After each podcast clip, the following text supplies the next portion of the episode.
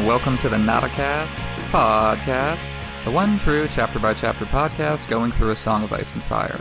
I'm one of your hosts, Emmett, also known as Poor Quentyn. And I'm your other host, Manu, also known as Manuclear Bomb. And welcome to the 193rd episode of the Notacast titled Gorging on Grief, an analysis of A Storm of Swords, Arya 8, in which George runs through the Brotherhood's greatest hits Fire Magic, Woods Witch Visions, Abandoned Villages, oh my! Before Arya runs off with her new best friend, Sandor Clegane. Well, maybe best is too much. And friend. He sure is there, that much is certain. In the business, we call this a buddy comedy, but they aren't buddies, and no one's really laughing here. Even when Sandor laughs, he kind of sounds angry about it. Not having a great time. So, our spoiler warning, as always, prepare to be spoiled for the five novels, the three Dunk and Egg novellas, histories, interviews, the Winds of Winter sample chapters, as well as Game of Thrones and House of the Dragon, the TV shows. Anything and everything. Our question this week comes from our patron Weirwood Allen, follower of the Edicts of Game and Pale Hair, appreciator of Shitmouth, and defense counsel for Sandor Clegane. First, just want to say that I love the show. It's one of my two favorite A Song of Ice and Fire podcasts, the other being Learned Hands, where I learned about this great show when Jeff made a guest appearance. On to my question. What do you think the important plot beats of Arya's story will be in Winds and Dream? I believe that she will likely hitch a ride back to Westeros with Justin Massey, as y'all have said, and that after the war with the others, she will sail off to adventure in some form like we saw in the show, frozen needle foreshadowing aside. But what happens in between? Will she meet and perhaps give the gift of mercy to Lady Stoneheart? Will she help bring Littlefinger down? Which Starks will she reunite with and in what circumstances? What will she do with her faceless men and warging skills and the political and magical conflicts afoot in Westeros? Will she triumphantly airdrop onto and one shot the Night King, a character who, in his current form, doesn't exist? Feel free to address any or all of these ideas. And please express any socialisms you may find relevant in analyzing the above while Jeff's away. Now is our chance. I've caught up to the current episodes, and I'm so excited to be able to re experience the Red Wedding in hideous real time with the rest of the Notacast bunch. Eternally grateful for your thoughtful analysis, humorous synopses, and brutal takedowns of the worst theories our fantasy fandom family has to offer. So thank you for the question, Weirwood Allen. And what do you think, Manu? I think, uh, yeah, I like the end game for Arya too. But what do you what do you think? What do you see as like the next couple steps uh, post Braavos for her? okay, so this is actually kind of tricky because as uh, uh, Weirwood Allen laid out, there's a lot of you know plausible mm-hmm. uh, ideas here because uh, her story has touched on a lot of things and a lot of things would feel appropriate for her to you know pass along on the way to the end game i'll say i don't think she takes down the night king. Um, big point in my favor is the night king doesn't exist. Uh, but also i just really um, I understand what the show is doing there. Um, I think they could have pulled it off better, but I still just don't see that as really a true endpoint for her. Um, I also don't really see her taking down Littlefinger. Um, again, I can see why the show would want to go there, but that just seems more like Sansa's boss to fight uh, than it is Arya's. I think she comes with Justin Massey. That's something I've always been a fan of. Um, and that I do think Lady Stoneheart is a good destination for her, or at least something to kind of wrap up with her, even it gets tricky because Brienne and Jaime could seemingly also be like the ones who take out Lady Stoneheart. But um, I think there is something to the fact we're coming up on the red wedding and we have that just near miss with Arya and then Robb and Catelyn and then Arya p- possibly seeing her mother like this, especially if it's in the Riverlands. I feel like there's just a lot of stuff that George has already written that he can play with. Um, so I see that as being nice. And I think she will reunite with Jon in some fashion. Um, that might even happen sooner rather than later, even before any kind of Lady Stoneheart stuff, just because if she comes back with Justin Massey, I think she'll be in the North. Uh, so that just kind of puts her in close close proximity to Jon, whether or not he's alive or dead at this point, you know, who's to say? Um, but this is one of the few I wouldn't say few, but one of the characters where I could see her going in a lot of directions, um, and all of them would still feel kind of appropriate for what we've gotten from her so far. Agreed. Arya is one of those characters that I think has a bunch of different potential paths in front of her. Unlike, you know, Jon, who I think the next couple steps for him are pretty clear, you know, come back to life, be king. Uh, Arya is one of the more Arya is one of the ones like Davos where I'm like this could this could go in a bunch of different directions. I do think Justin Massey makes sense as the ticket home. I've always thought that when we find out in Theon's released Winds of Winter chapter that Stannis is sending Justin Massey, uh, to Braavos to to get him some sellswords. I'm like, that's a that's a natural connection, especially since Justin Massey might end up taking uh, not Arya Stark, might up, might end up taking Jeyne Poole along. That fits beautifully. If if Arya's ticket back is, uh, you know, since Arya's uh, in training to be a faceless man and is putting on other people's faces, it would be perfect if the way she gets back is seeing someone else play as her, as Arya Stark. That would be great. And yeah, I think Stoneheart is in the works, and I think the Riverlands also makes sense because Arya's got to get back together with Nymeria at some point. Who knows, you know, if permanently or not, but that's got to happen, and that's where Nymeria is. She might also be the vessel for Sandor to get back to the story, uh, unlike the show. So I think that that makes sense for her too.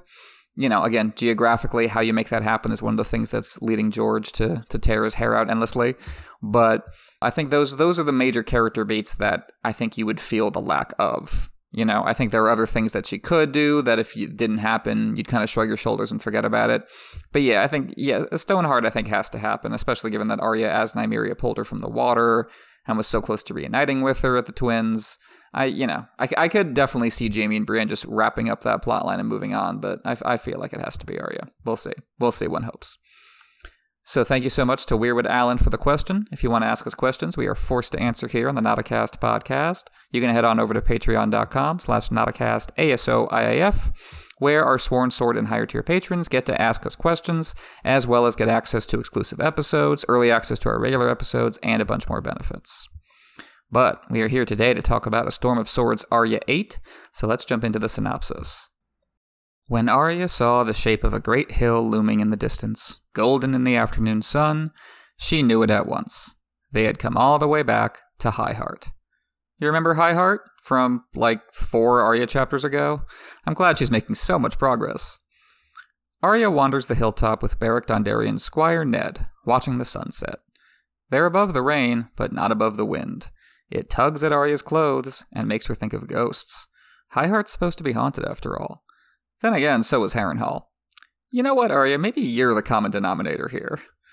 Speaking of the supernatural, they come across Thoros staring into a fire.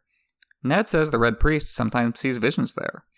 Arya tries to do it too, but just gets watery eyes for her trouble. Gendry wonders if Thoros can really see anything in the flames. Gendry's former master always said Thoros was an alcoholic con man who gave priests a bad name. That was unkind. Thoros chuckled. True, but unkind.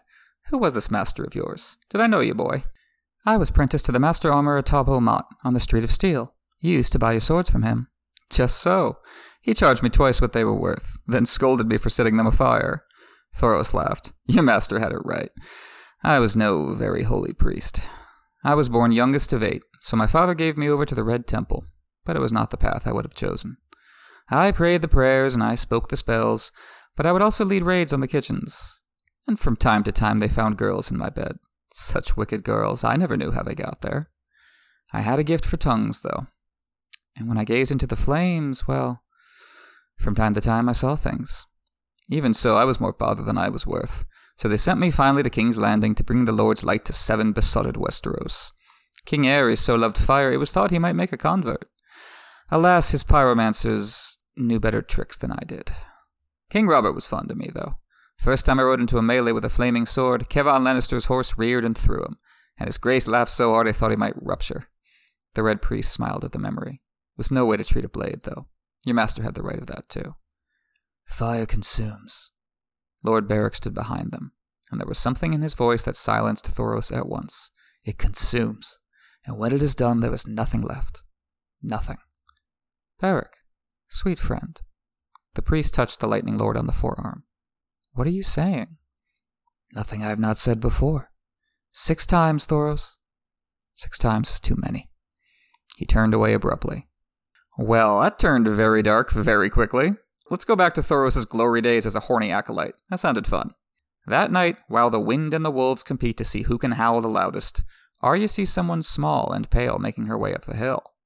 It's the woods witch she saw the last time they were here, her eyes glowing red in the firelight, just like Jon's wolf. Another ghost, Arya thinks. She sneaks closer to check it out. The ghost of High Heart approaches Thoros, Lem, and Beric by the fire, calling them respectively the Ember, the Lemon, and the Lord of Corpses. Great wrestling names. Eh, maybe not the Lemon. Beric hates his nickname, but the ghost says only that the stink of death is fresh on him. Which, who knows how Lem the Lemon doesn't get it by now? Like, could she make it any more obvious that Beric is a corpse? The ghost asks for wine to help numb her joint pain from the storm. Beric offers silver stags for her news and her dreams, but money's no good to her these days. She'll take wine, and a nice sloppy makeout session with Lem the Lemon. Sadly, Lem the Lemon declines her generous offer, and she settles for hearing her favorite song from Tom. The ghost drinks her wine, saying it's as sour as her news. The king is dead.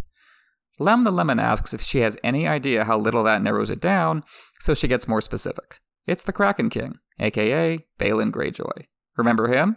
Eh, I would understand if you didn't. In his wake, the woman says the other squids are infighting. Oh, and Hoster Tully's dead too, although that's old news by now. She also saw a vision of a feverish goat sitting in the Hall of Kings as a huge dog descends on him. Arya knows the dog has to be one of the Cleganes. Apparently, it's been too long since Arya hung out with the Bloody Mummers to realize that the goat is Vargo Hoat. Then again, can it ever be too long since you hung out with the Bloody Mummers? They're not exactly good company. I dreamt a wolf howling in the rain, but no one heard his grief, the dwarf woman was saying. I dreamt such a clangor I thought my head might burst. Drums and horns and pipes and screams.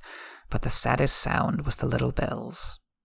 I dreamt of a maid at a feast with purple serpents in her hair, venom dripping from their fangs.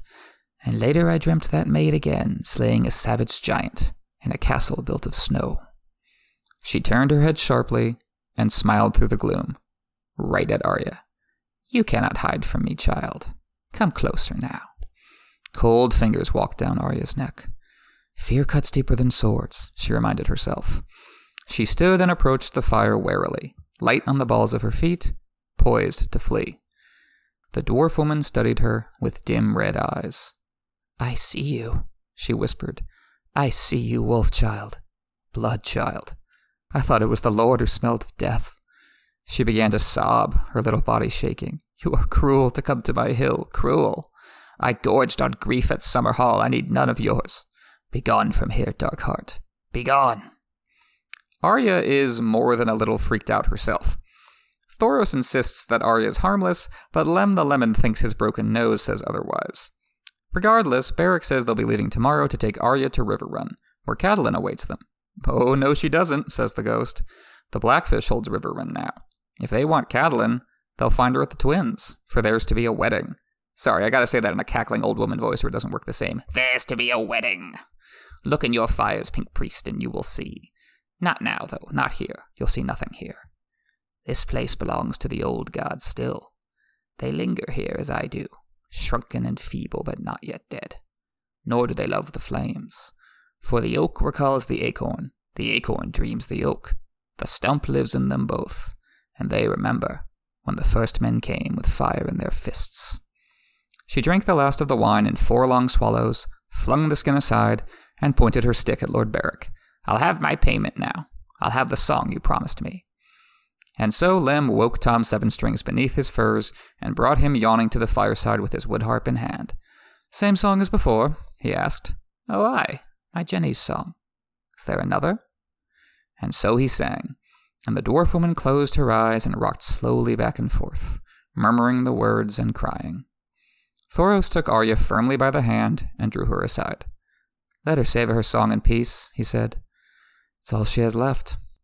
I'm just imagining the ghost of High Heart watching A Knight of the Seven Kingdoms over and over and over again. Arya asks Thoros what the ghost meant about Catelyn going to the twins. Thoros honestly has no clue, but he has faith Beric will find her. Oh, he will, just not like how you think. Anyway, the storm breaks soon after, and the ghost of High Heart vanishes like, well, a ghost. It rains all night, and some of the Brotherhood start to come down with colds. Notch, a Brotherhood member who grew up around here, tells Beric that there's an abandoned village not too far away where they can shelter from the storm. As they ride, the rain just keeps coming, and Ned, the one who still has his head, starts to moan about his hair getting wet. Gendry helpfully tells him to hack his hair off with his knife, and Arya realizes the boys aren't getting along. She, however, is fine with Ned. He's timid, sure, but his heart's in the right place, which is more than you can say for most folks in Westeros these days. To distract him from the rain, she asks how long he's been Beric's squire, and also if he's killed anybody yet. Equally normal questions. Turns out Ned became Beric's page because Beric was engaged to Ned's aunt. Ned hasn't done anything more violent than win a prize riding at rings. Arya is younger, but is well ahead of Ned at killing, if ahead is really what you want to call that. Ned was at the Battle of the Mummers Ford the first time Beric died. He dragged the Lightning Lord out of the river and stood over him with a sword, but he never had to use it. Arya thinks back on everyone she's killed, directly and indirectly, and suddenly feels sad about it all. She mentions that her dad was also nicknamed Ned. Hmm, what a coincidence. Young Ned says he saw dead Ned before he died, at the hands tourney where Loras Tyrell gave Sansa a rose. Very smooth retcon there, George. Arya recalls that was also the tourney where Jeyne Poole developed a crush on Lord Beric. Ned repeats that Beric is engaged to his aunt, but then again, that was before the whole return from the dead thing. So maybe Beric's single again? Eh, doesn't matter. Jane's about to be engaged herself, though not by choice. Then Ned asks Arya about Jon Snow. Arya misses Jon so much that it takes her a minute to wonder how in seven hells Ned even knows about Jon. Ned says that he's Jon's milk brother. You see, Ned had a wet nurse named Wylla, who Ned claims is Jon's mother. Whew, glad that mystery's solved, only took three books. Jon never knew his mother, not even her name. Arya gave Ned a wary look. You know her, truly? Is he making mock of me? If you lie, I'll punch your face. Wylla was my witness, he repeated solemnly. I swear it on the honor of my house. You have a house? That was stupid. He was a squire. Of course he had a house. Who are you? My lady? Ned looked embarrassed. I'm Edric Dayne, the the Lord of Starfall. Behind them, Gendry groaned. Lords and ladies, he proclaimed in a disgusted tone. Arya plucked a withered crabapple off a passing branch and whipped it at him, bouncing it off his thick bull head. Ow, he said. That hurt. He felt the skin above his eye. What kind of lady throws crab apples at people?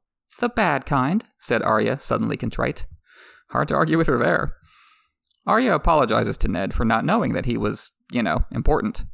She thinks about how she'll have to tell Jon about his mother next time they speak. Any day now, kid. The only Dayne Arya had ever heard of is Arthur Dayne, the Sword of the Morning. Arthur was Ned's uncle, but of course he's gone now. As is, supposedly, Ashara Dayne, Ned's aunt, who, again supposedly, jumped to her death from atop the Palestone sword. Arya asks why she would do that, and Ned suddenly looks like he just walked into a trap. He wonders why old dead Ned never mentioned Ashara, given that they met at the great tourney at Harrenhal. Arya doesn't see what that has to do with why Ashara jumped. Ned says it was out of heartbreak. Arya knows that Sansa would find that romantic, but she just thinks it's stupid. Not that she's going to tell Ned that. She has some she has some courtesies. So, who broke the Lady Ashara's heart? Ned really doesn't want to tell her, but it was Ned. The other Ned. Arya's dead dad, that guy. Arya refuses to believe that. My dad loved my mom and only my mom. End of story, case closed. Gendry, who apparently has been listening this whole time, wonders where the hell Jon came from if that's true. Well, kid, it's a long story. How much time you got? When a Stark and a Targaryen love each other very, very much. Birds and bees aside, Arya insists that her dad had honor. Gendry says that's more than his dad ever had, whoever he might be. Gendry never even met him. But he's probably dead. Editor's note, definitely dead. And so was Arya's father. Who cares who they fucked? Arya does, though she can't explain why. She rides off to talk to Anguy instead, asking him if the Dornish are known to lie. Well, they are, says Anguy, in the Marcher territory he's from, but then again, the Dornish probably say the same thing about them. Anyway, Ned's a good lad, but Arya calls him a stupid liar and rides off the trail then and there. Harwin catches her, just like he did last time she ran off. Where do you think you're going, milady? You shouldn't run off. There are wolves in these woods, and worse things. I'm not afraid, she said. That boy Ned said, Aye, he told me. Lady Ashara Dayne. It's an old tale, that one. I heard it once at Winterfell when I was no older than you are now. He took hold of her bridle firmly and turned her horse around. Doubt there's any truth to it. But if there is, what of it? When Ned met this Dornish lady, his brother Brandon was still alive. 'Twas him betrothed to Lady Catelyn, so there's no stain on your father's honor. There's naught like a tourney to make the blood run hot. So maybe some words were whispered in a tent of a night. Who can say? Words or kisses, maybe more, but where's the harm in that? Spring had come, or so they thought, and neither one of them was pledged. She killed herself, though, said Arya uncertainly. Ned says she jumped from a tower into the sea. So she did, Harwin admitted as he led her back. But that was for grief, I'd wager. She'd lost a brother, the sword of the morning. He shook his head. Let it lie, my lady. They're dead, all of them. Let it lie. And please, when we come to Riverrun, say naught of this to your mother. Believe me, Harwin, Catelyn is about to have a lot more to worry about than her dead husband's ex girlfriend. Finally, they arrive at the abandoned village. Eh, abandoned isn't really the right word, destroyed would be closer to the mark. Arya asks Anguy if it was the Lannisters who wiped out the people here, but he points out that these ruins are years old. Local boy Notch says it was Hoster Tully. Lord Goodbrook, who runs these parts, fought for the Mad King during Robert's Rebellion, and so the Tullys came down on his people hard. After the war, the new Lord Goodbrook bent the knee, bent the knee but the dead stayed dead. Gendry stares at Arya for a second before turning away. Hoster was her grandfather, after all. Thoros calls for a fire, staring deep into the flames while Tom does what he does best besides sing complain. I must be mad to be going back to Riverrun. Tully's never been lucky for old Tom. Was that Lysa sent me up the high road when the moon men took my gold and my horse and all my clothes as well. There's knights in the vale still telling how I came walking up to the bloody gate with only my harp to keep me modest. They made me sing the name day boy and the king without courage before they opened that gate. My only solace was that three of them died laughing. I haven't been back to the Eyrie since, and I won't sing the king without courage either. Not for all the gold and Casterly Lannisters, Thoros said, roaring red and gold. Whew, finally someone interrupted Tom. Wait, what was that about Lannisters? Thoros goes off to confer secretly with Beric, Lem, and Tom. Finally, Beric summons Arya so Thoros can tell her the bad news he saw Riverrun in the flames, once again being put under siege by the Lannisters. Okay, so by visions in the flames, what Thoros really means is he got an advance copy of A Feast for Crows. Good for him. Arya, sweet summer child that she somehow still is, insists that Robb will beat the Lannisters like he did before. But Thoros says that the young wolf might not be at Riverrun anymore. The ghost of High Heart called it. Robb and Catelyn are headed to the Twins, leaving the Blackfish in charge of the Riverlands. Beric asks if Brynden Blackfish would know Arya by sight, but sadly the answer is no. Tom says the Blackfish will never pay to get Arya back without knowing for sure whether or not it's her. what? No one would ever disguise someone else's Arya. Crazy idea. Lem the Lemon wants to risk it anyway. Let's get some quick cash and stop dragging Arya all over the countryside. But Tom points out that would bring them awfully close to that Lannister army, which will soon be besieging Riverrun. And Beric says he doesn't mean to be taken, alive. Though he doesn't say that last word. He doesn't need to. Beric says he doesn't want to make any moves until he knows more about where both Stark and Lannister armies are headed.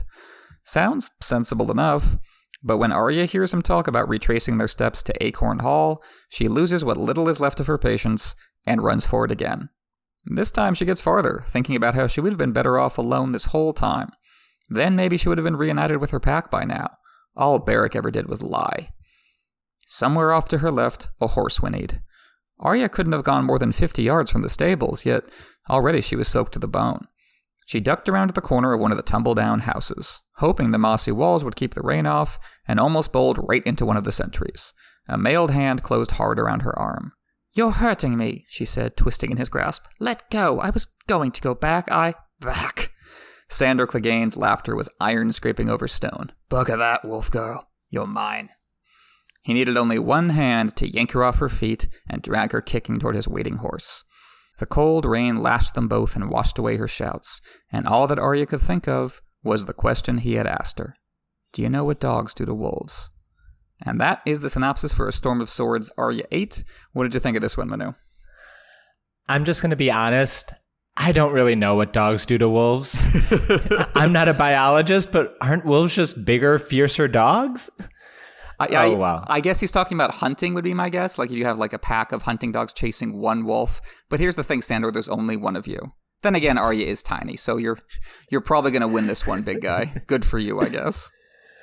Oh well. Anyway, there's no denying this chapter is not as memorable as the previous two Arya chapters, though I think that speaks to the strength of those and less to any failure of this one. It's a dense chapter still, retreading some old ground, very literally, while unveiling lots of new information. Some of that is literally news. The ghost of High Heart might as well be Wolf Blitzer as she runs down the breaking headlines of the day. A dead crowned kraken, a dead fish in the river, a soon to be dead goat in Harrenhal. But the diminutive lady of High Heart is not the only ghost conjured here. Ned Stark once again comes front and center thanks to Ned Dayne, and some scintillating rumors about Jon Snow's parentage take root here as well. It's a fun chapter where the mystical and the political intersect and inform the next moves for Arya and the Brotherhood. Yeah, like I said up top, this feels like a greatest hits chapter for Arya's time with, with the Brotherhood without banners. There's no standalone scene as memorable as Beric fighting Sandor or monologuing about his memory fading, but George is doing everything he does well. From the prophecies of the Ghost of High Heart to the jokey banter among the Brotherhood to the backstory exposition involving the Daynes. He's getting everything done here that he didn't have room for amidst the more iconic moments in the last couple Arya chapters. And these Arya chapters are coming fast and furious. It feels like we're checking in with her every other episode. So maybe the highest compliment I can pay this chapter is that it still doesn't feel like too much. I'm not bored. If anything, I'm left wanting more of Beric and the boys. The Hill of High Heart reminds me a lot of Weathertop from Lord of the Rings an ancient vantage point once held by a civilization long receded into history, be it the Dunedain of Arnor or the Children of the Forest. Where Weathertop is crowned by a ring of broken stonework, High Heart is circled by broken weirwoods. The Brotherhood's approach to the hill reminds me a lot of Aragorn leading the hobbits to it in the film, and even the pale figure that is the ghost of High Heart feels like the anti Nazgul when she descends on our little band. From high atop the hill, Arya notices a giant squall to the north, the very same storm that backdrop Bran 3 and Jon 5. Of course, the great storm to the north is a bit of symbolism, foreshadowing, and sympathetic nature leading into the Red Wedding, a massive disaster that levels the northern cause of independence, and of course, feeds into the very title of this book, A Storm of Swords. Even the wind howls like wolves, as Arya observes, just as Grey Wind will howl into his demise. George is very effective at using natural phenomenon like storms to bind story threads together, like, say, the Red Comet in A Clash of Kings, the storm we're talking about here, or the great snows that descend upon the north in A Dance with Dragons. High Heart is above the rain, Arya thinks. Elsewhere in the Riverlands, Catelyn is not so lucky. Her next couple chapters are soaked in rain, right before being soaked in blood instead. For Catelyn, that rain embodies her sorrow and grief like the gods are weeping for her and her family. It evokes the rains of Castamere, even before that song literally starts playing at the Red Wedding. Here, that imagery is more ambiguous. On one hand, High Heart is nice and dry up top, dry like a pair of eyes, free of tears. So maybe the idea is that if you keep your heart high, keep your head held up, you can rise above your grief. One day, the tears won't come, the rain won't come. On the other hand, as Arya also thinks, they're not above the wind, tugging at her like invisible hands, like ghosts. High Heart is haunted, she thinks. And just like Arya's time in the supposedly haunted house of Harrenhal, you can read that in multiple ways. It might be literally true. The hill's covered with weirwood stumps, and the ghost of High Heart says, even the stumps remember. And she's right, judging from what Jaime dreams while sleeping on a weirwood stump in the very next chapter. But the ghost herself isn't a literal ghost, any more than Jon's wolf, and the deeper meaning of that haunting is metaphorical. What haunts you is memory, your memories of those you have lost. And there's no getting away from those ghosts, not unless you die and come back like Beric. It doesn't matter how high a hill you climb. The wind will find you, like the winds of winter, and winter is always, always coming. Thoros stares into the flames, but comes up empty on visions. Not here, not now, which the Ghost of High Heart will credit to the old god still having power here. I hate to go heavy on Lord of the Rings from the get go, Okay, no, I'm not. I'm not sorry, but it does remind me of the Fellowship gallivanting through Eriador after Rivendell. As they crossed the Great Plains where once Elvish communities lived, tra- traces of them were left in the earth and in the trees. The Children of the Forest seem to have a similar lingering presence here. I want to posit another comparison, though, one to The Matrix Reloaded. When Neo meets the Oracle in that movie, he talks about how he doesn't see the ending to his visions, specifically the vision where Trinity is falling. The Oracle informs him that he can't see past the choice he doesn't understand. The upcoming Red Wedding, or perhaps the Red Wedding and Purple Wedding in concert, is a hinge of the narrative, in the same way the wall is the hinge of the world. It's a cataclysmic, cosmic confluence of terror and wonder that will upend the entire war being waged in Westeros. At a certain point, no mortal man like Thoros Myr is able to truly see past an event like that. Or perhaps from a meta narrative point of view, George can't let the audience see past those ground shaking events. Yeah, the ghost will give us prophecies of happenings that come after the Red Wedding, but she's more akin to the Oracle in this analogy. Arya 8 gets to be a showcase for Thoros' character in much the same way Arya 7 was heavily spotlighting Beric. Gendry actually knows Thoros, or at least knew of him, th- through his master, Tobho Mott, who called Thoros a sot and a fraud. Thoros does the Marge Simpson thing of, it's true, but he sh- shouldn't say it. Thoros admits to being a bad priest, a fate that wasn't his own choosing. As the youngest of the litter, he was given to the Church of R'hllor, but spent as much time dedicated to food and sex as he did piety. These women were in my bed where I got here, I swear, honest. Which makes it unclear when he means that he has a gift for tongues, whether he means as a linguist or a lover. I'm going to go with both. One little tidbit I often forget is Thoros saying he had seen things in the fire before. Just broadly speaking, I think a lot of us collectively view the birth of dragons as reanimating magic in this world, even if some of the White Walker stuff came before. Thoros' powers themselves seem greatly augmented now, which seems to flow from that same logic. But Thoros hints here that the power of R'hllor, or at least what is credited to R'hllor, was always there smoldering within him, burning slowly, waiting to be fully rekindled. Thoros was assigned to Westeros, though it very much seemed to be a case of the Red Priests wanting to rid themselves of this no good Nick. Aerys seemed to be a receptacle for the teachings of the Lord of Light, but the pyromancers were able to more instantly satiate the Mad King's pyrotechnic thirsts. Robert himself viewed Thoros more as a drinking buddy and a clown, especially enjoying whenever his clowning got the best of Kevan Lannister. Thoros smiles in contrition, though. Fire is no way to treat the blade, and Beric Dondarrion pops in at just this moment to say fire consumes and leaves nothing in its wake. Beric is the burning sword here. You can breathe fire into it and it makes an awesome display of violence, but it wears down the sword, just like it's wearing down the Lightning Lord. It really does feel like Beric wants to give up the game here, basically popping in to say that we've done this song and dance too often. I need to be left in peace next time.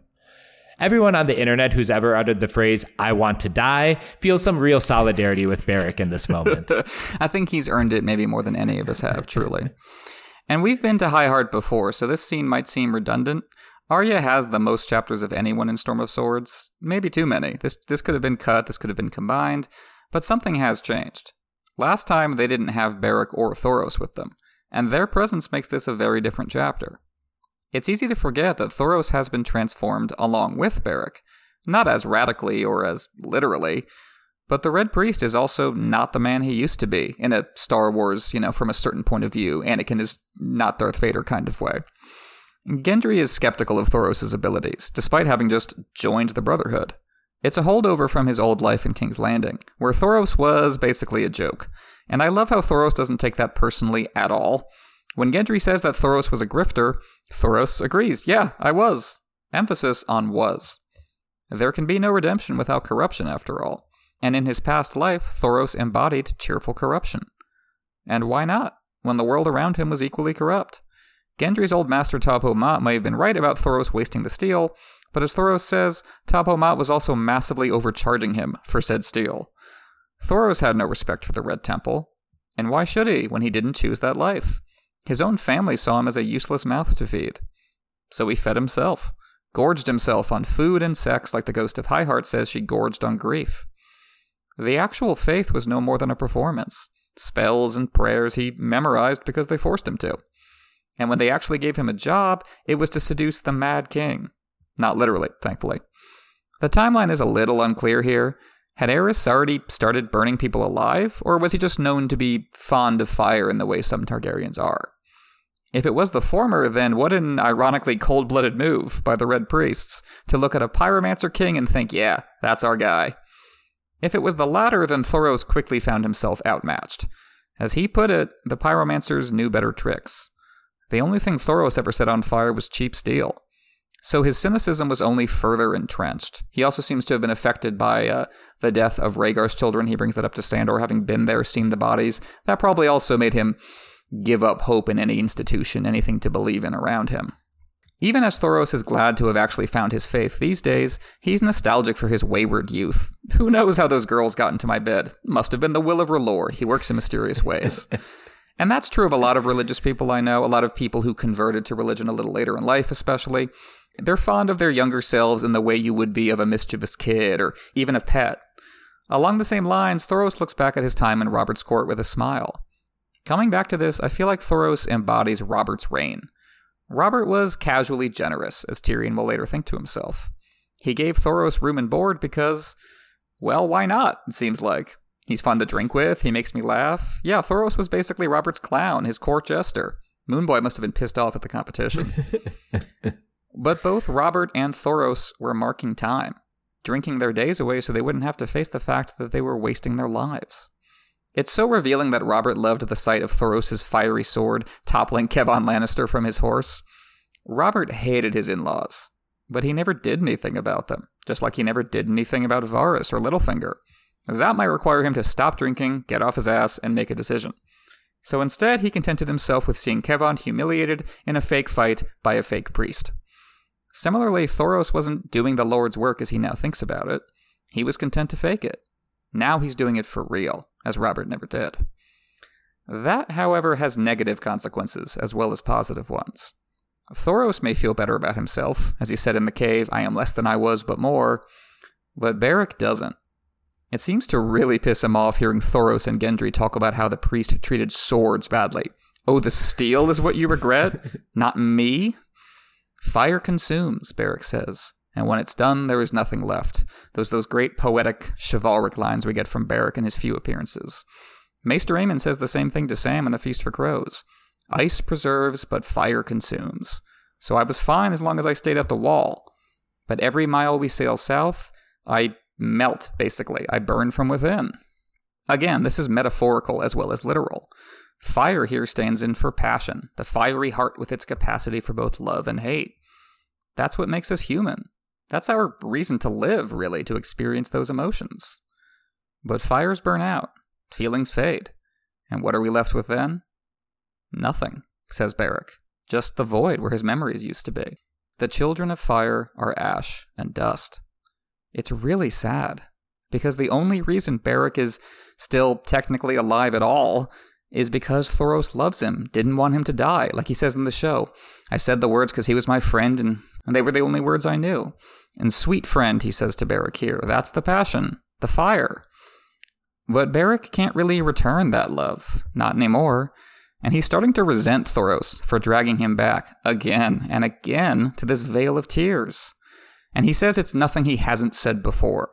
And I think that's George's great skill with secondary characters like this, giving you a strong sense that their story was going on before we met them and might keep going when we move on. It's like when we were introduced to Jojen and Meera, and Meera says that Jojen's visions come true sometimes. And he says, There is no sometimes, Meera.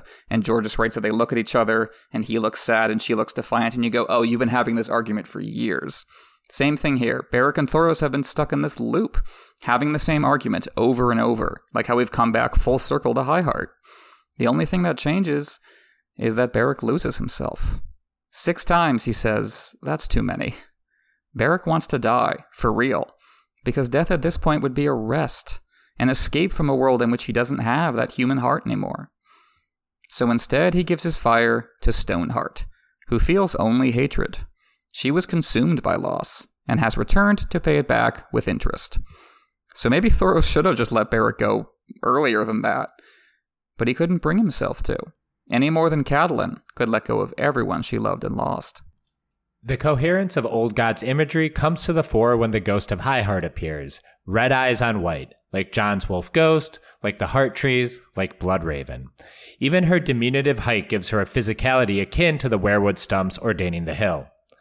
And while this isn't exclusive to the old gods milieu, the way the ghost refers to everyone by their sigils and symbols, the Ember and the Lemon and the Lord of Corpses, reminds me a lot of how Meera Reed delivered the story of the Knight of the Laughing Tree. But despite not liking his Lord of Corpses moniker, Beric Dondarrion is once again a paragon of religious toleration, and even religious cooperation, as this band of R'hllor faithful happily exchange with an avatar of the old gods. We saw the Brotherhood be tolerant of the Brown brothers last time with Arya, so old gods are new, Beric is able to forge some common ground, or at least share some literal ground. Similarities abound between the Ghost of High Heart and the Lord of Corpses, both symbols of the religions they follow, and both barely holding on to their humanity.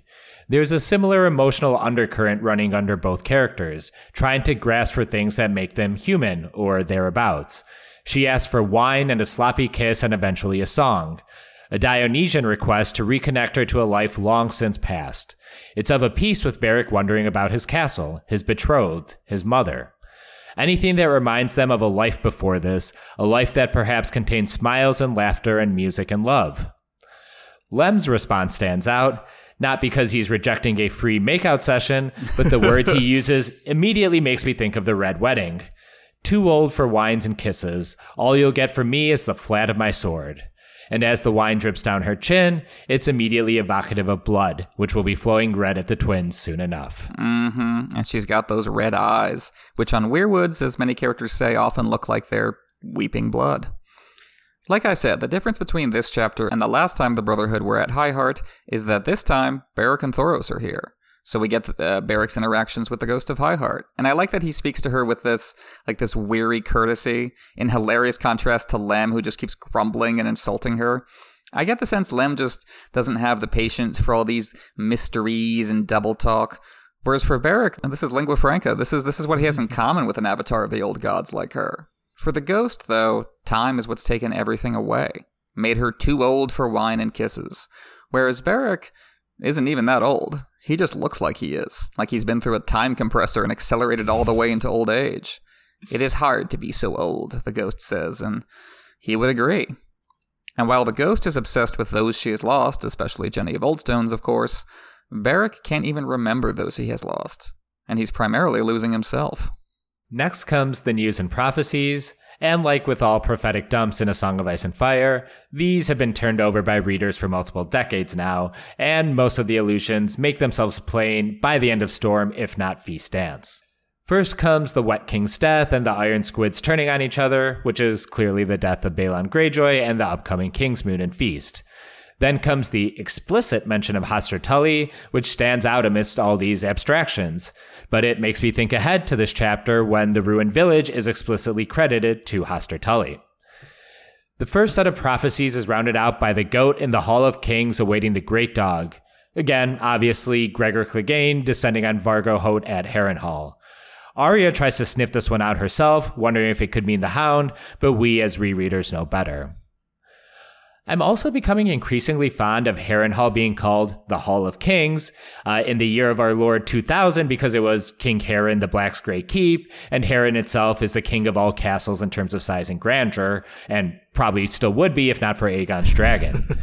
but I feel that turn of phrase gets a little extra oomph now knowing that the very fate of kings were decided in Harrenhal, be it the Great Council of 101 or Roose Bolton carefully hinting at the Red Wedding. More dreams come, a wolf howling in the rain with no one to hear its grief. That last bit very much makes me think of the last lines of the Rains of Castamere, and not a soul to hear. The wolf in question could really be any number of things. It could symbolize Greywind or Robb or both. It could symbolize Nymeria or Arya voicing their sadness after the fact, knowing another of their pack is down. The loud noises and pipes and little bells very neatly map onto the music at the twins and the bells of Jingle Bell Frey, whom Catelyn Stark will take with her to the grave.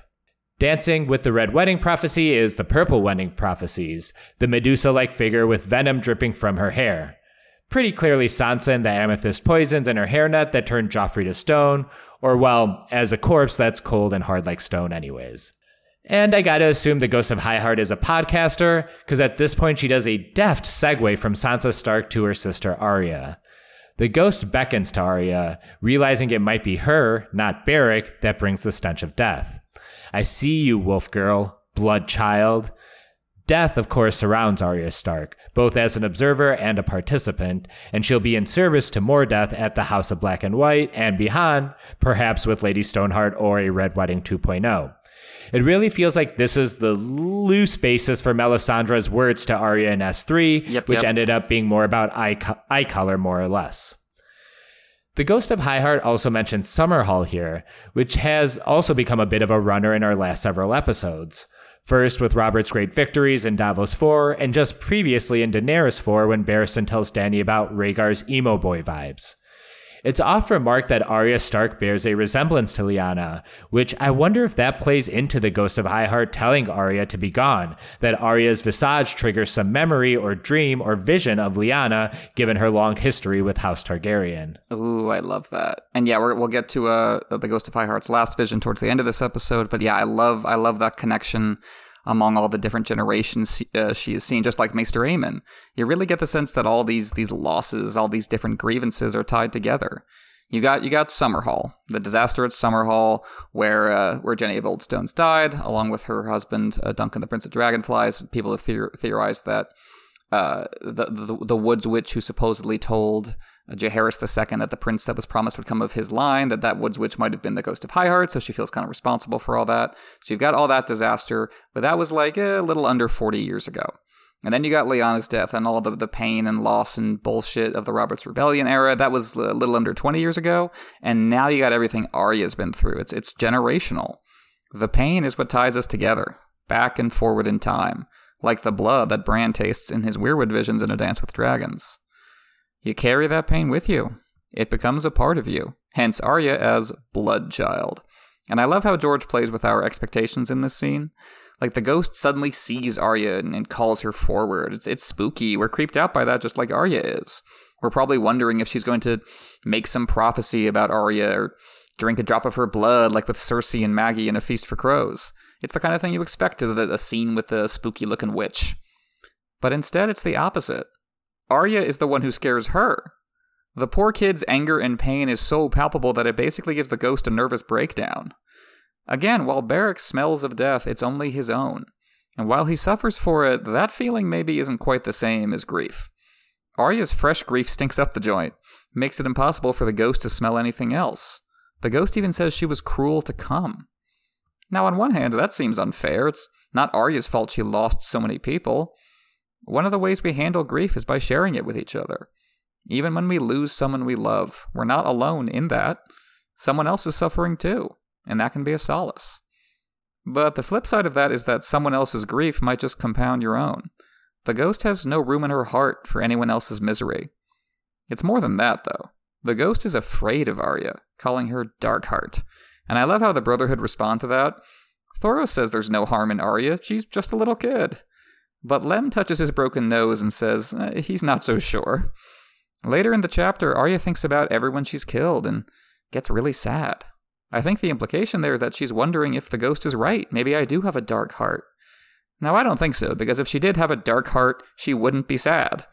She killed first out of self defense, and she broke Lem's nose because she wanted to get free, find her family. She still does. But it's hard to shake this moment when the ghost looks into Arya's soul and sees death looking back. As if Arya has been mired in violence so long, again, she's become part of it and it's become part of her. After all, she's about to get snatched up by Sandor, another younger sibling who developed a dark heart to reflect a dark world. We get to the part where the ghost talks about how the hill belongs to the old gods, and Thoros will have to confirm Catelyn Stark's GPS location elsewhere. the old gods' presence, their power still lingers here, weak though it may be. It's also evocative of the end of A Clash of King, where Bran himself observes Winterfell's strength remains, he's not dead yet either, just broken. Here in this middle stretch of A Storm of Swords, we are starting to feel that latent old gods experience just underneath the surface. It's not felling kings or kingdoms, but they are nudging the story forward. Bran's emerging third eye saving Jon at Queen's, Queenscrown with a warg attack. Jaime dreaming of Brienne on a weirwood stump, dreams that spur him to save her in our next chapter. Cold Hand soon, too, will come and get Sam safely to the wall. It's not quite a time for wolves yet, but the power of the old god seems to be marshaling itself one last time. Going back to the Tolkien well, the way the Ghost of High Heart speaks to Oak recalling Acorn, Acorn dreaming of oaks, and the old gods remembering the first men coming with fire in their hands is very evocative of Treebeard and the Two Towers. But that idea of memory in the roots of the world is now evocative of a line from Andor, Season 1, Episode 5. In it, an outlaw named Skeen tells the titular Cassian Andor that the axe forgets, but the tree remembers. In both cases, the tie that binds is conquest and genocide. More than any of the other deities in the story, the old gods are continually tied to memory. Which makes sense, they are the old gods, they have so much to remember. then again, the way the ghost puts it, you start to feel like this isn't about linear time at all, but a circle. Not only does the oak remember the acorn, but the acorn dreams the oak. It can see the future just like her. So it's not only that the trees remember the first men coming over the horizon with fire in their fists, it's that they connect that time to when the Andals did the same thing, and now the followers of R'hllor and maybe Daenerys next. Just like how every generation experiences grief, from Jenny's time through Lyanna's to Arya, every new wave of emigration over from Essos further alienates the old gods and their followers by burning and chopping down weirwoods. So Beric might be okay with the old gods, but they are not okay with him, because they've seen him before, or rather, they've seen his archetype. If the show's presentation is true, or even close to true, the White Walkers only exist because the children of the forest hated and feared men with their fire, probably the Andals breaking the pact the first men made with the children. And again, that seems unfair. Like, those were totally different groups of men that came to Westeros thousands of years apart. The Andals never made a pact like the first men, and the first men had no way of enforcing their pact on the Andals. They were pretty busy getting killed by the Andals. Yet they both suffered from the long night, and they would if it came again. It's kind of the same problem Dany has, referring to all of Robert's vassals as the usurper's mm-hmm. dogs, mm-hmm. as though Ned Stark and Tywin Lannister are equally bad. Or you could compare it to the Brotherhood trying to hold Sandor responsible for his brother's crimes, even though he's one of his brother's victims.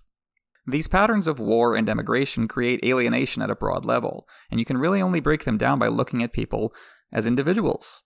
Otherwise, we all wind up paying for the crimes of our ancestors, dancing on their strings, as Tyrion puts it, with no agency of our own. The crone finally gets her song in the end. Jenny's song, which may be D.B. Weiss's greatest work on the Throne Show in Season 8, Episode 2, A Knight of the Seven Kingdoms.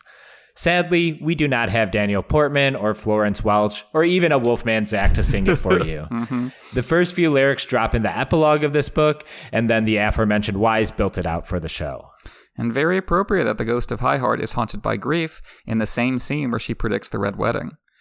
What songs will Arya pay to hear when she's old and alone? You know, when she makes it over the western horizon to whatever this world's equivalent of America is, and she's sitting in a pub, you know, and she sees a, a young bard in the corner playing a lute.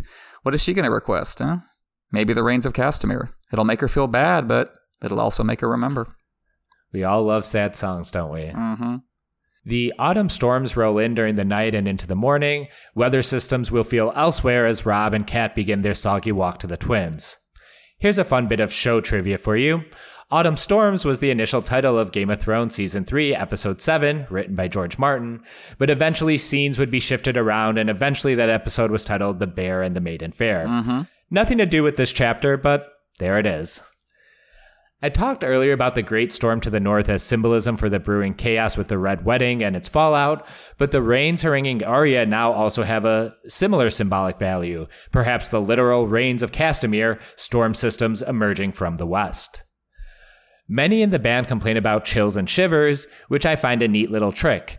This is a very common way to write interactions with ghosts, people feeling those goose pimples and hairs standing on the back of their neck ostensibly caused by rain here, but it's also what you'd expect after encountering the ghost of High Heart. On the road, we get our first good look at Ned Dayne as he rides with Arya and Gendry to the nearby village ruins. Gendry seems to have some contempt for the lad before even finding out he's highborn, and perhaps that's some jealousy at Arya's interest in the boy. The curse of the rereader works in funny ways. The minute Ned showed up in previous chapters, it was like, well, here's Ned Dayne. He's a fucking Dayne. Dayne, Dayne, Dayne, as I do my best Chloe impression. I forget that this chapter builds to that reveal, mm-hmm. starting with the talk of Ned's bluish eyes looking vaguely purplish, his ashy silver hair, and that he's a stony Dornishman. Arya's tomboyishness gets a cute little shout here, saying Edric could take her with lances, but she could totally beat him with a sword. Just a little dick measuring contest between the boys. It's cute. trying to do my best Maisie Williams. I'm a girl. when she asks him if he ever killed anyone, Edric just replies, uh, I'm 12. it's a stark reminder that while the country has been at war for much of our story and the lawlessness, cruelty reign supreme, it still isn't common to have the experiences that Arya has had. She is the albatross, unique in this way, and perhaps a reason why she's always bickering with the other youths around her. Though, to be fair, she's also always bickering with the olds as well. As she talks to Ned, she pauses to think about the people she's killed or helped kill and whether the latter is just as bad as the former. Obviously, everyone compares uh, Edric Dayne's name, his nickname Ned, that's what people jump on first, the connection to, to Ned Stark. But thinking of his given name, Edric, we have another Edric we met not that long ago in Storm of Swords, Edric Storm. And it's funny how different Edric Dayne is from Edric Storm, despite the, the first name in common. Edric Storm is arrogant, always reminding everyone that he's a king's son. Like when we first meet him, he draws himself up and says, I'm Edric Storm, King Robert's son. And Davos just goes, Of course you are. like, I can see your face, kid. Edric Dayne doesn't even reveal that he's highborn at first, and seems kind of embarrassed to call himself the Lord of Starfall. You get the sense he doesn't really feel that way. Edric Storm is proud of his father's martial legend. Robert muscled like a maiden's fantasy, winning all those battles with his big ass hammer. Edric Dayne is not proud of having actually fought in battles. He wishes he was still riding at rings. For Edric Storm, war is only a story. For Edric Dayne, it's become his life. And much as Gendry dislikes Edric Dayne, I think he'd probably find his half brother Edric Storm unbearable. Arya's caught in between. She likes Edric, but it, it feels like they come from totally different worlds. And I love the detail that he's shocked when she asks him if he's ever killed anyone. Like in his case, it's not an unreasonable question. He has been in battle. We just saw him in battle in the previous Arya chapter. But he's shocked because he's only 12, he says. Killing is for adults. There's like a there's like a line you cross and then it, it makes sense for you to have killed someone and he still hasn't realized what a luxury that is. For all that he has more on the ground experience than Edric Storm, he's naive in his own way. In the same way that Sansa both pities and envies the Tyrell cousins who still think of life as a song, Arya's not sure whether to pity or envy Edric. On one hand, she boasts that she could best him with a sword, and that's young, spunky Arya always trying to show she belongs, again, a lot like Lyanna. On the other hand, is the world of violence and war really one in which she wants to belong? She starts listing in her head everyone she's killed or been indirectly responsible for killing. It's like her list of everyone she wants to kill, only that list makes her feel good, like she's going to be able to right some wrongs, avenge her loved ones, take charge of her life again. But the list of people she's already killed? Well, that makes her sad, because it runs in the opposite direction emotionally. She doesn't feel like she's actually avenged anyone, and she's still not in charge of her life. So what was it for? Maybe Edric is better off being more used to playing at war than he is the real thing. Edric Dayne was a page at seven, which is a common age to become one both in Westeros and in real world medieval Europe. He became a squire at 10, which is not uncommon in Westeros. Barristan and Egg were also very young squires, but is a bit divorced from our own real world, where boys became squires usually around the age of 14. Ned recalls the unhappy memory of the Mummer's Ford when he dragged Beric's body out of the river and stood guard over him. It creates a visual companion to Nymeria dragging Catelyn Stark's body out of the river after the Red Wedding. Maybe the Arya Nymeria hive mind got the idea from Ned here. Arya then says her dad was also named Ned, to which Edric sadly replies that they are out of Ned license plates in the gift shop. I'm so, so sorry. I know these Simpsons references are coming faster and becoming more inscrutable with each episode. We became a Simpsons podcast so gradually I didn't even notice. Ah, well, I, I just hope someone gets fired for that blunder. Wee Ned says he wanted to meet Big Ned at the hands tourney, but he didn't have a good icebreaker. They recall Sansa and Sir Loras, and we even get mention of Jeyne Poole. I wonder why George may be reminding us of the steward's daughter. Hell, even in an Arya chapter. Can't think of a reason. And as Arya thinks, that feels like it was so long ago, when her father was still alive, when all Sansa wanted in the world was a rose from Loras Tyrell, when Beric was handsome enough for Jeyne Poole to crush on him. That was before he, and Edric can't even bring himself to say died. For the same reason he doesn't want to talk about the battle at the Mummer's Ford when Beric first died and came back to life. It's easier to live in the glorious past. And the supposedly glorious past is exactly what Edric is here to talk about. Young Ned asks after Jon Snow. Wait, how does Edric know about Jon? Oh, they were milk brothers? Because Ned was nursed by Jon's mom, Wylla? What's that? Jon Snow's mom? okay, we know Jon's parents are Rhaegar and Lyanna, uh-huh. and this drop by Ned, so unceremoniously in an Arya chapter, is a red herring. We heard about the Ashara Dayne parentage rumors back in early Cat, a Game of Thrones chapters, and we also learned that Ned stamped out that gossip real quick.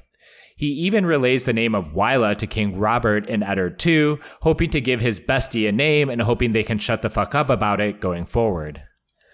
But Eddard Stark is Lord of Winterfell, not Lord of Starfall. Hey, I'm just picking up the similarities in those castles. Fall, fell. which is also making me hungry for falafel. I would hang out at Castle Falafel forever. I would never leave. If rumors had run wild in Winterfell about Ashara Dayne, perhaps being Jon's mother, that rumor would likely spread. Scandalous acts by Lord Paramount surely qualifies for National Enquirer style reporting in Westeros. Even Cersei repeats the Dayne Dornish rumors when Ned confronts her in the Red Keep's Godswood. But most importantly, rumors would definitely swirl in Starfall itself, with Ned Stark coming to the castle at the end of Robert's rebellion with Dawn in one hand and a little boy in the other. And I'm sure that rumor mill really got out of hand after Ashara allegedly left from the Palestone Sword. Is this Wylla story taking hold in Starfall, which Ned Dayne repeats as if it's just obvious settled knowledge, a result of gossip running amok, with no Arthur Dayne or Ashara Dayne to stop it? Or was Wylla an agreed upon cover story by Ned, Ashara, Howland Reed, and maybe a few others to quell the more scandalous alternatives? Like you say, Ned gives up Wylla's name to Robert, so this appears to have been the lie everyone at the Tower of Joy agreed to tell. But you hit on something interesting there. It's treated as fact at Starfall, so much so that Edric is surprised that Jon doesn't know about his supposed mother. Whereas at Winterfell, Ned let the gossip run wild. I mean, he stamped out on the Shar, but he didn't replace it with his own official narrative. He just kind of mm-hmm. let it linger. The the mystery, he just let it linger. Maybe he didn't want to get caught in a lie, or maybe the subject was just too painful to broach. At Starfall, the only one close enough to all of it to take it personally, I think, was Ashara, and she's no longer around to spill the beans. So it can be treated as settled fact at Starfall because there's nothing at stake for anyone who's still there. Mm-hmm. Good point, good point. When Ned swears all this is true on the honor of his house, then the House Dayne reveal finally comes. I love Gendry groaning at this. They even kind of did this in the show too, when he and Davos are hanging out in the dungeons of Dragonstone and going over all the ways the lords and ladies of Westeros are all fucking freaks. And then Arya immediately defies that image by whipping a battery at Gendry. okay, it's a crabapple, but you know she wishes it was a battery. You're from Philly, you got to make that exactly, joke. exactly. If he's going to make fun of her for being a lady, well, then she'll behave like the total opposite of a sweet, serene, noble lady, just to teach him. You mentioned Lyanna earlier, and this feels like exactly what Lyanna would do if she was ever talking to both Rhaegar and Robert. After all, Gendry is Robert's bastard, and Edric kind of resembles Rhaegar. House Dayne is an itch that George has only begun to scratch, but Ned Dayne provides a nice little mosquito bite to pick at. We've been hearing more and more about House Dayne in A Storm of Swords, thanks in chief to Arthur's two Kingsguard brothers, Jaime and Barristan, being ascendant characters in this book. Ashara herself was mentioned in the Night of the Laughing Tree story, and mentions of Ashara penetrate way back to the earliest Ned and Cat chapters. But they still feel shrouded in mystery relative to our intimacy with other houses in Westeros, and a house that has had profound effect on the reader's A number one, the Starks of Winterfell. Edric didn't know either Sir Arthur or Ashara, though, both having died before his birth. Arya asks Ned why Ashara threw herself from the Palestone sword, and for the second time in A Storm of Swords, you have a young person wondering why a Stark kid never heard of a story. Given what we know from those early Catelyn chapters in A Game of Thrones, Ned stamped out any mention of Ashara Dayne right quick, and this would be when Jon and Robb were still very young. By the time of Arya and Bran, her name would be even less likely to be said within the walls of Winterfell. One thing I love about Arya's point of view is that George never forgets that she is an actual child, and even when forced to be otherwise, that childishness never fully goes away. She might have sounded aged beyond her years when she recalls all those she's fought and killed already, but when Ned presents her with the idea that Ashara and her father may have had a romantic fling, she falls back into the most simplistic concept of love and marriage. My father only loved my mother, and that's the way it's always been, as if they were destined to be together from time immemorial. Even Edric and Harwin later saying that this was before Ned knew Catelyn, that she was still betrothed to Brandon, and that has little effect on Arya. She is only able to conceive of this information as lies.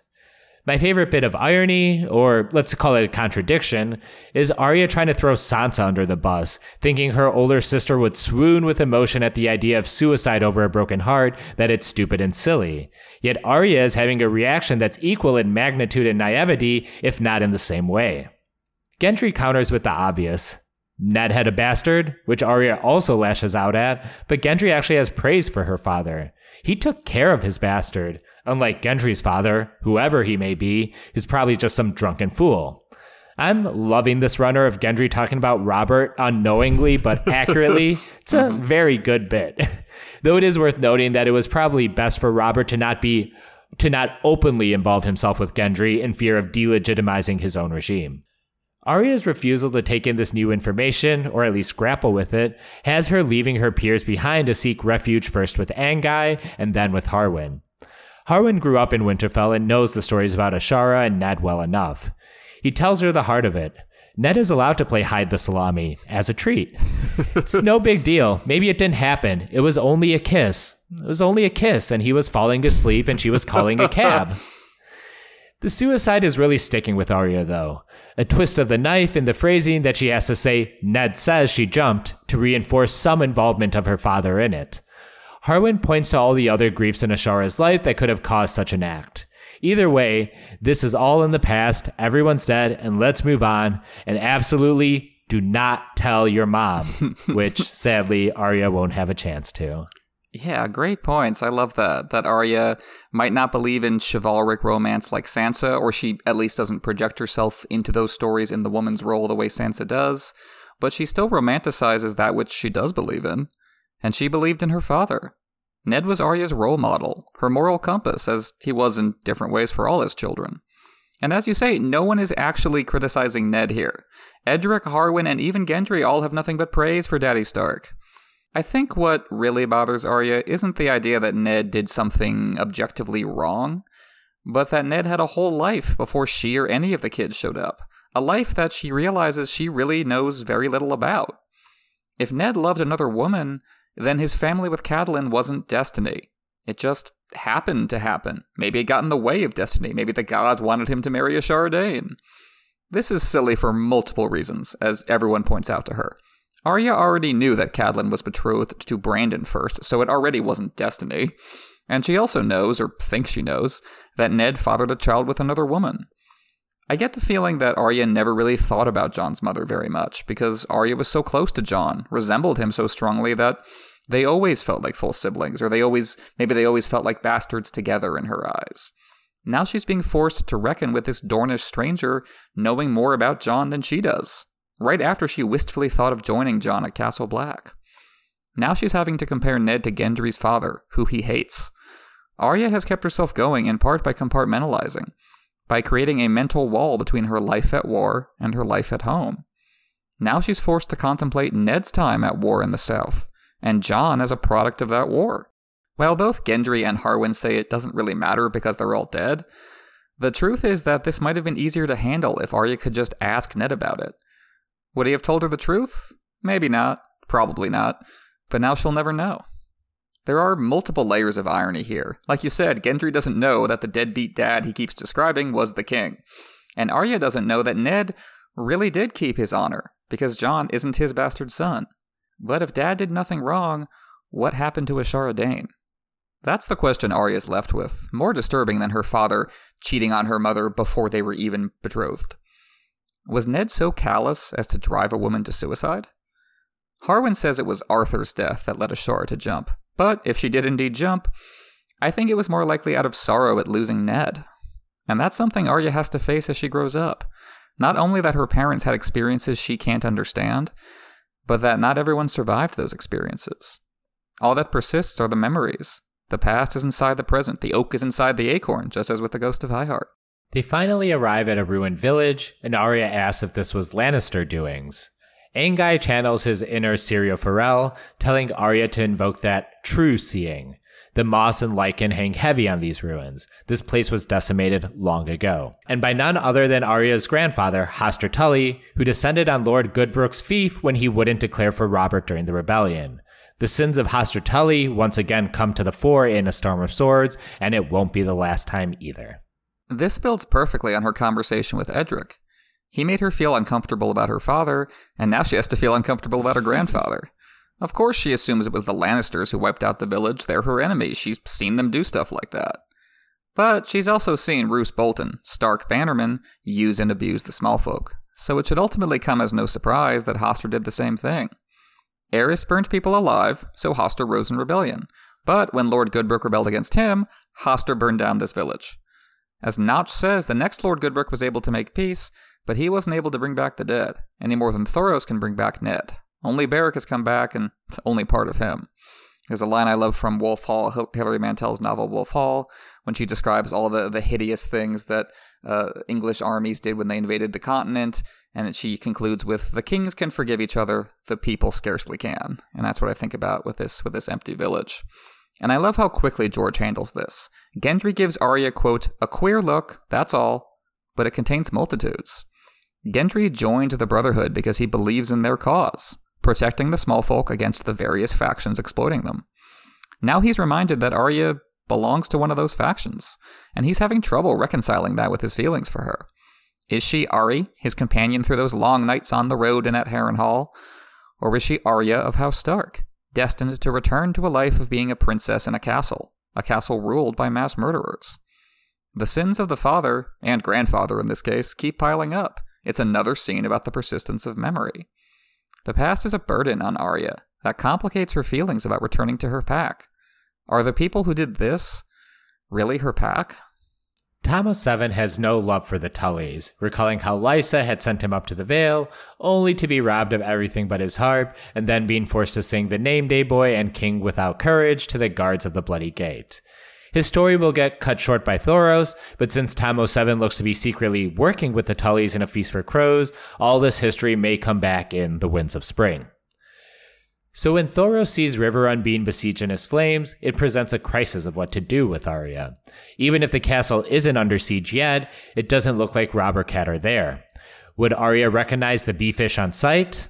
He's probably the one in a cutoff shirt, Arya. she shakes her head though, and it becomes decision time. Tom is wary of going to Riverrun on the Tully fact alone, much less if they get trapped as the Lannisters invest the castle. Lem just wants to be done with Arya and get paid. But these, these are Beric's men, and Beric has his own plan. Step one of which is don't be taken alive. He either lives or he dies for good. So instead of running into the lion's jaws, he plans a series of reconnaissance maneuvers to size up the battlefield moving forward. But the thought of further delay or another stay at the Acorn Hall Airbnb freaks Arya the fuck out. She just wants to go home now and to be away from the hollow lies of the Knights of the Hollow Hill. She thinks she should have gone it alone this whole time, foregoing her new pack for a dream of her old one. Despite a series of childish outbursts this chapter, Arya does settle down here at the end and means to return herself to the camp when Sandor Clegane shows up to steal her away. Arya's last words are remembering the lyrics of the Baha Men, who let the dogs out. Who, who, who, who knew they were singing about Tywin this whole time? And I gotta say, on reread, I think Arya's motivations for running away here are pretty weak. They're mm-hmm. stronger in the show, where Beric has just sold Gendry to Melisandre. Here, it does feel to me a little bit like Arya is just running away because George needs her to. Mm-hmm. Like, Arya thinks about how the Lightning Lord lied, but did he, though? Like, it's not Beric's fault that Robb and Catelyn left Riverrun. I mean, to be fair, I think it's less about any one thing than it is a cumulative effect, building on running away from Edric earlier in the chapter. Edric made Arya feel bad about her family, as did that ruined village. Now it's going to take even longer to reach her family, and all of that just comes crashing down on her at once. The dam breaks, and she just has to run, be on her own, because she feels like she can't trust anyone else. And that's how she loses them. We will never see Beric Dondarrion in the story again. The last time we see him is here, declaring that he won't be taken alive. And yeah, he won't. He'll give up his last life to Catelyn instead. We won't see most of the Brotherhood again until the epilogue, and Gendry specifically won't show up again until Brienne's POV very late in the Feast for Crows. Arya is abruptly severed from her pack, and it turns out that's not really what she wanted. Be careful what you wish for. George plays this perfectly. As soon as Arya hardens her heart against her pack, she runs into Sandor, the ultimate loner, who would probably agree with her that Beric is nothing but a liar. Sandor is a dark reflection of who Arya could become if she loses all connections.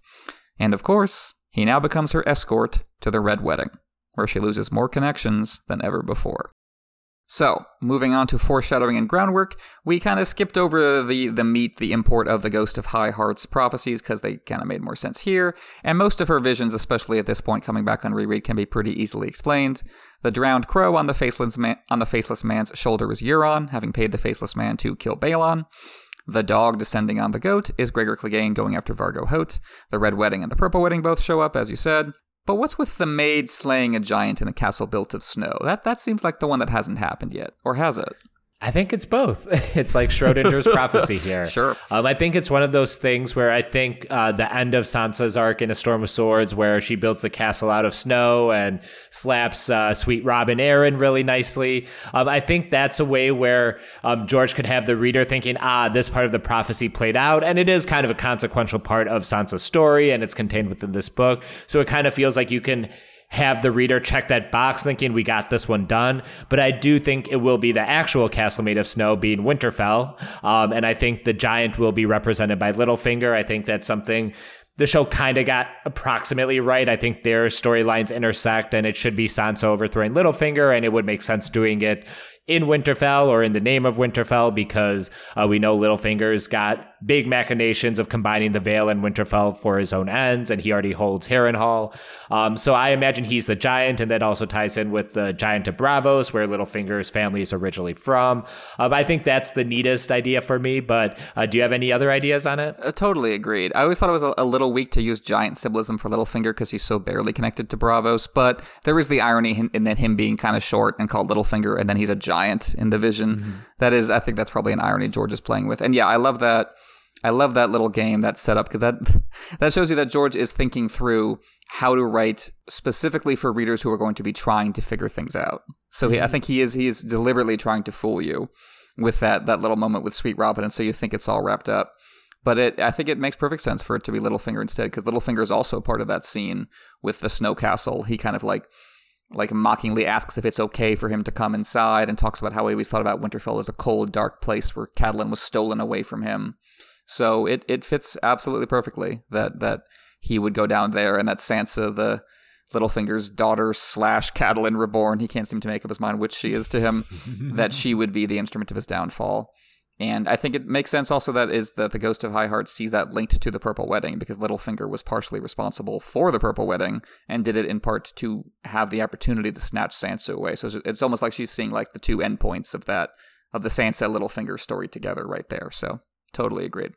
All right, so moving on into a theory and discussion. As you said, this is George drops a big pile of Dayne exposition in our lap in this chapter. Kind of needs needs to get it out somewhere. He picks this chapter, and then, like I said, we part from the Brotherhood. We don't see Beric again.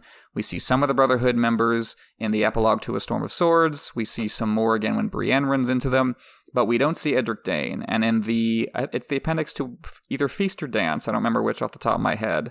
Uh, it's we're given to believe that part of the Brotherhood broke off from uh, the pack that was led by Lady Stoneheart, some Beric loyalists who were disillusioned that have since moved on. So, where, how do you think, if at all, Edric Dayne is going to be worked back in? Yeah, I, d- I definitely think he comes back in some fashion. If not an important role, I do think we do see him again. I think there's two obvious spots where we find him. One is, as you mentioned, kind of in that Brotherhood uh, offshoot that uh, kind of separated themselves following the Lady Stoneheart thing. Um, and that means he could possibly show up in the Riverlands with a Red Wedding 2.0, something at Riverrun, or besieging Jeyne Westerling's caravan over to Casterly Rock. Um, the other thing, of course, is he is Lord of Starfall, we do know there is some shit going down in Starfall with House Dayne elsewhere in the Dornish plot, um, with you know the Dark Star going there. Um, this is one of the cases where I do wonder what George may have originally had planned with a five year gap, because Ned, uh, Edric Dayne at age 17 grabbing hold of Dawn uh, makes a little more sense than say maybe a 14 year old kid who's about Arya size at this point. Um, it hasn't stopped George before, so I'm not saying that's in any way like stopping him. You know, Jon Snow's wielding Longclaw at a 14 year old boy already. So, um, but it is something where I do wonder since he does show up here in a Storm of Swords before George had to abandon the five year gap, what kind of plans he might have had for him otherwise. Yeah, totally agreed there. You know, we talk about how George had originally intended to age up uh, everybody, obviously, uh, across the five year gap, but especially the younger characters, so they would be more capable or just more convincingly capable of things that they were going to be doing. And I think Edric Dayne also suffered that. I think you can see him set up here to play a significant role, and the Daynes as a whole maybe we're going to play a more significant role before he had to kind of rework how he was going to tell the Dornish story. And so now he's kind of kind of invented Areo Hotah's little Dark Star side quest, I think in large part just to get us to Starfall, to have an excuse to have a POV at Starfall, even though Ario Hoda doesn't know about and wouldn't care about R plus L equals J. But I I do think, you know, it might be one of those, you know, George will mind some dramatic irony, some tension by maybe something is revealed to us and something Areo Hotah sees or hears, but he doesn't get why it's important, but that the reader does, might be what he does. And Edric Dayne's ultimate role might just be to deliver whatever that is and then he he retreats back to the wings. I hope it's more than that, but that might that might be kind of the the crumbs that George kind of left himself of what was um, originally going to be a larger story. And then yeah, who knows about Dawn? He might have to have Edric wield it anyway, or have someone else wield it because that's that's been built up too much to not not play any role at all. I also like how you were comparing him to like a young Rhaegar, and it would be funny to see Edric Dayne cross paths with young Griff, and like Varys being like, "Oh wow, this kid even looks more like the part that." Where were you? Could have used you, kid. Absolutely, absolutely. There's, there's, there's just one too many blue and purple haired kids running, around blue and purple eyed kids running around. You just can't keep track of them all. So that is going to wrap us up for A Storm of Swords Arya 8. Thank you so much for listening. As always, if you want to drop us a rating or a review in your podcast app of choice, we really appreciate that. It helps people find us.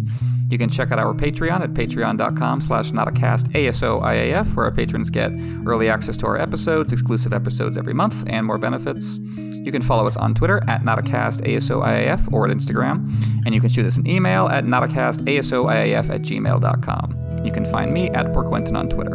And I'm at Manuclear Bomb. So next up, in A Song of Ice and Fire, it's going to be A Storm of Swords Jaime 6, in which Jaime dreams of Brienne, among others, and takes a leap for love. What's more romantic than killing a bear? I can only think of about 700 things, but hey, it but only works 700. for their relationship. Eventually, when you know the 701st wedding anniversary, I think that's the bear one. I think that's I think that's the tradition. the bearskin wedding. The bearskin wedding, exactly, exactly. And we're going to be having a guest on for that episode. Our friend Michal, who we've had on for a couple episodes before, is coming on for Jaime Six. That's going to be great. Really looking forward to having her on. So we'll be uh, doing that in a couple weeks. So uh, thanks again for listening. We will see you next time in Westeros for A Storm of Swords, Jaime Six.